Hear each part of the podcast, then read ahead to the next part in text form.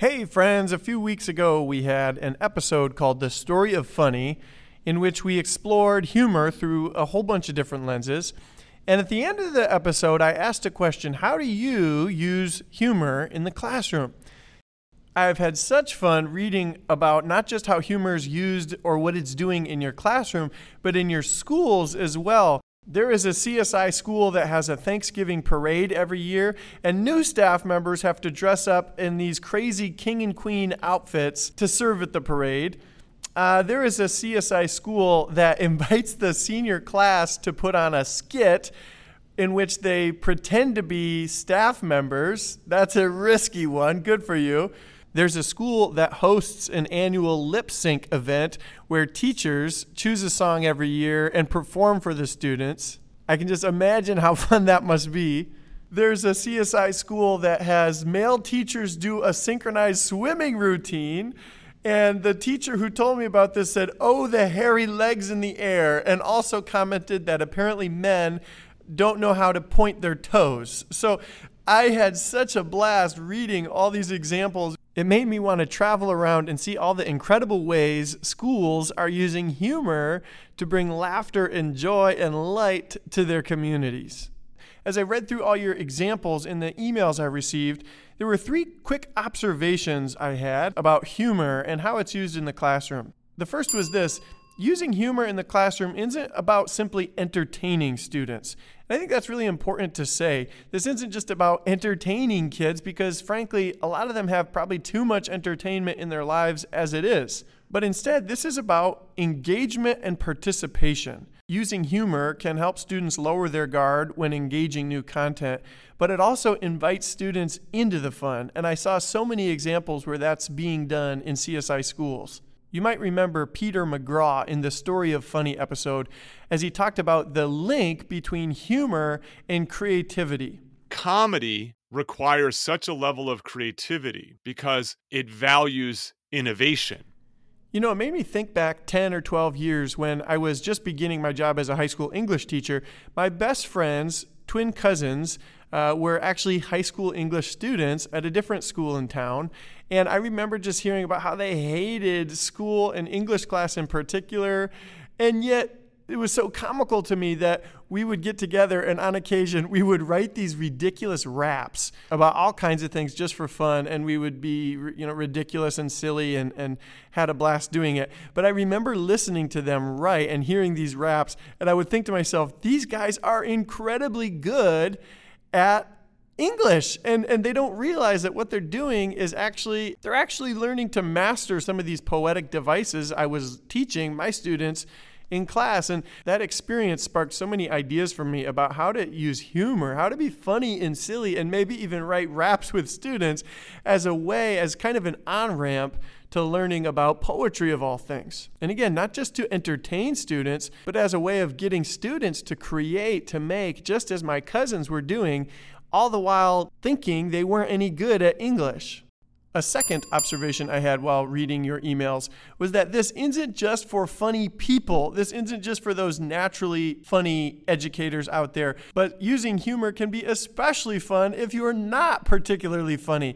This came out in a lot of your emails, but I also remember as a student, some of the favorite routines I look forward to were when teachers especially some teachers who I wouldn't describe as naturally funny, sorry, no offense, would use humor, and it was all the more funny because they weren't funny. Um, I'm thinking of there was a science teacher I once had who would start every unit with a short poem they would write about some of the themes we'd be exploring in the unit ahead. And it was hilarious because the teacher knew he wasn't funny, but in writing these poems, it was just this wonderful attempt at making us laugh, and it was good, and we did laugh because of it as a quick side observation, I almost think that can be more meaningful when teachers who aren't particularly funny lean in and lower their guard first to make students smile. Reminds me of the story of Lansing Christian and how Andrew Klein led this charge to create this song video for the students. It was even more meaningful that he's not a singer and yet he was doing this for them. Okay, third observation, and this one came through most clearly that this is really about culture making in your classroom. I read an article a few weeks ago about leaders in the context of the business world and how humor is such an important tool. And I think there's some real overlap in the classroom as well. This article talked about how humor can spark enthusiasm, increase engagement, boost productivity, puts people at ease, diffuses difficult situations, bridges division, brings teams together, encourages connection, and can relieve stress. Man, as I read those examples, I kept thinking that's how you guys are using humor in your classrooms. Okay, now it's time to share some of the examples you've written about in the past few weeks. Starting first with a conversation I got to have with Sheila Doctor at our very own Holland Christian.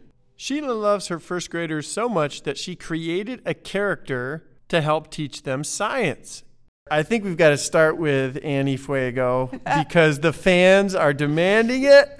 The internet has cried out, we need to hear the story. That is so funny. For those who don't know, can you tell us a little bit about your alter ego? Is that a fair way to describe her? Annie Oh, yeah, Fuego. Who is sure. she? Um, I knew. I, well, first of all, um, I know that I've arrived with Annie Fuego when I got a text from a parent over the summer that said something cool happened to their child, and they responded with Annie Fuego cutting out, woo woo. and so I'm like, no way, that's awesome. so that's how I know she has a little personality. But um, she actually came to be during during the whole distance learning i was racking my brain thinking about how i would keep a bunch of first graders engaged with me and wanting to learn and wanting to continue to put forth their best efforts we always say um, honor god with your best and i just you know it I was thinking about how would I put forth my best efforts. Let's hear just a little bit from one of the videos. Dance with the raisins. Dance with the raisins. Dance for learning. Woo woo. Kids, you've got this. Another week of learning. Don't give up. You can do it. Do you see the dancing raisins? Learning is so fun. Let's go. Woo. I have blue stains on my carpet because of her. We were doing an experiment that you had to put like food coloring in milk, and I spill it everywhere after You could just bl- blame Annie for anything I bad know, that happened to you say that. created so many so many messes in my home, but she actually kept a lot of kids engaged, so it worked out. that is awesome. The kids laughed. They loved be watching her. Um, she has this red wig, so and she always wore this black shirt, p- pretty much so that the green sh- screen would show up behind her. But Annie Fuego is not the only one engaging kids through laughter. Alan, sixth grade teacher at Dutton Christian, says laughter is a big part of my classroom. Every Friday, I share a Friday funny with my kids, and this has been a weekly tradition for more than 20 years. It's not instructional per se, but the stories and jokes are ones that make them think. I do, of course, sprinkle some cheap laughs in there because they're sixth graders, and a good belly laugh is medicinal once in a while. Mac from Timothy Christian says, I use humor for two main reasons to help create a positive atmosphere in the class and to keep attention. Humor helps students enjoy a class, and if they enjoy a class, they learn better. Heidi from Veritas Christian Academy in North Carolina says, I think when I first started, I was self conscious and more intense in how much it all mattered. But I'm more relaxed now and better at mixing levity with seriousness. Heidi animates the classroom by putting on various dialects. She'll be a Victorian one minute and a redneck the next. She also comically misinterprets phrases or concepts to force students to clarify ideas. Eric from Jenison Christian says, I love to use humor in my classroom to show students that I don't take myself too seriously. Without being over self deprecating, I like to show them that it's okay to laugh at yourself. Perfection is not what's expected. Laugh at our mistakes and enjoy the journey of learning and improvement. Ben, an English teacher from Chicago, says, In the classroom, humor disarms. There's a certain vulnerability that coincides with laughing together. I work with some kids who carry a great deal on their shoulders. They sit in their desks with a tension that can be momentarily lifted by a laugh. Laughter also helps distract from preconceived ideas or feelings related to content. Suddenly, they're listening. At the very least, I use humor to show that I care about my students. I'm not particularly funny, but I've got some stories that I've compiled over 10 years that help serve as engaging introductions to topics, chapters, and skills. The best communities were the ones in which I laughed the most. For me, that communal experience defines school. Aaron from Wisconsin says we do a particularly fun activity in which students write a ballad or a poem about a pet peeve or a recent frustrating experience they've had. Their job is to blow the event out of proportion while using the poetic devices we're learning. It always ends up being a highlight of the unit. Well, Aaron from Wisconsin, you've gone and inspired me, darn it all. Yesterday, I took my three year old daughter Avery to the store for the first time in about six months and it was a total, total disaster. But instead of coming home and complaining about it to my wife, no, let's be serious, I did that too. In addition to coming home and complaining about it to my wife, I decided to brush off the old notepad and write a little poem that I will share with you now. did I say poem? I meant 80s rap.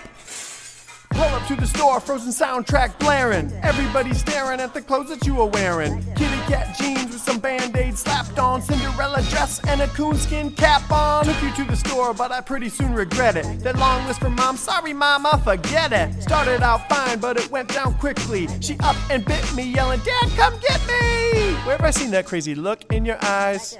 Oh, that one kid from Lord of the Flies. Running down the aisles, going totally wild. I'm looking around the store like, whose is that child?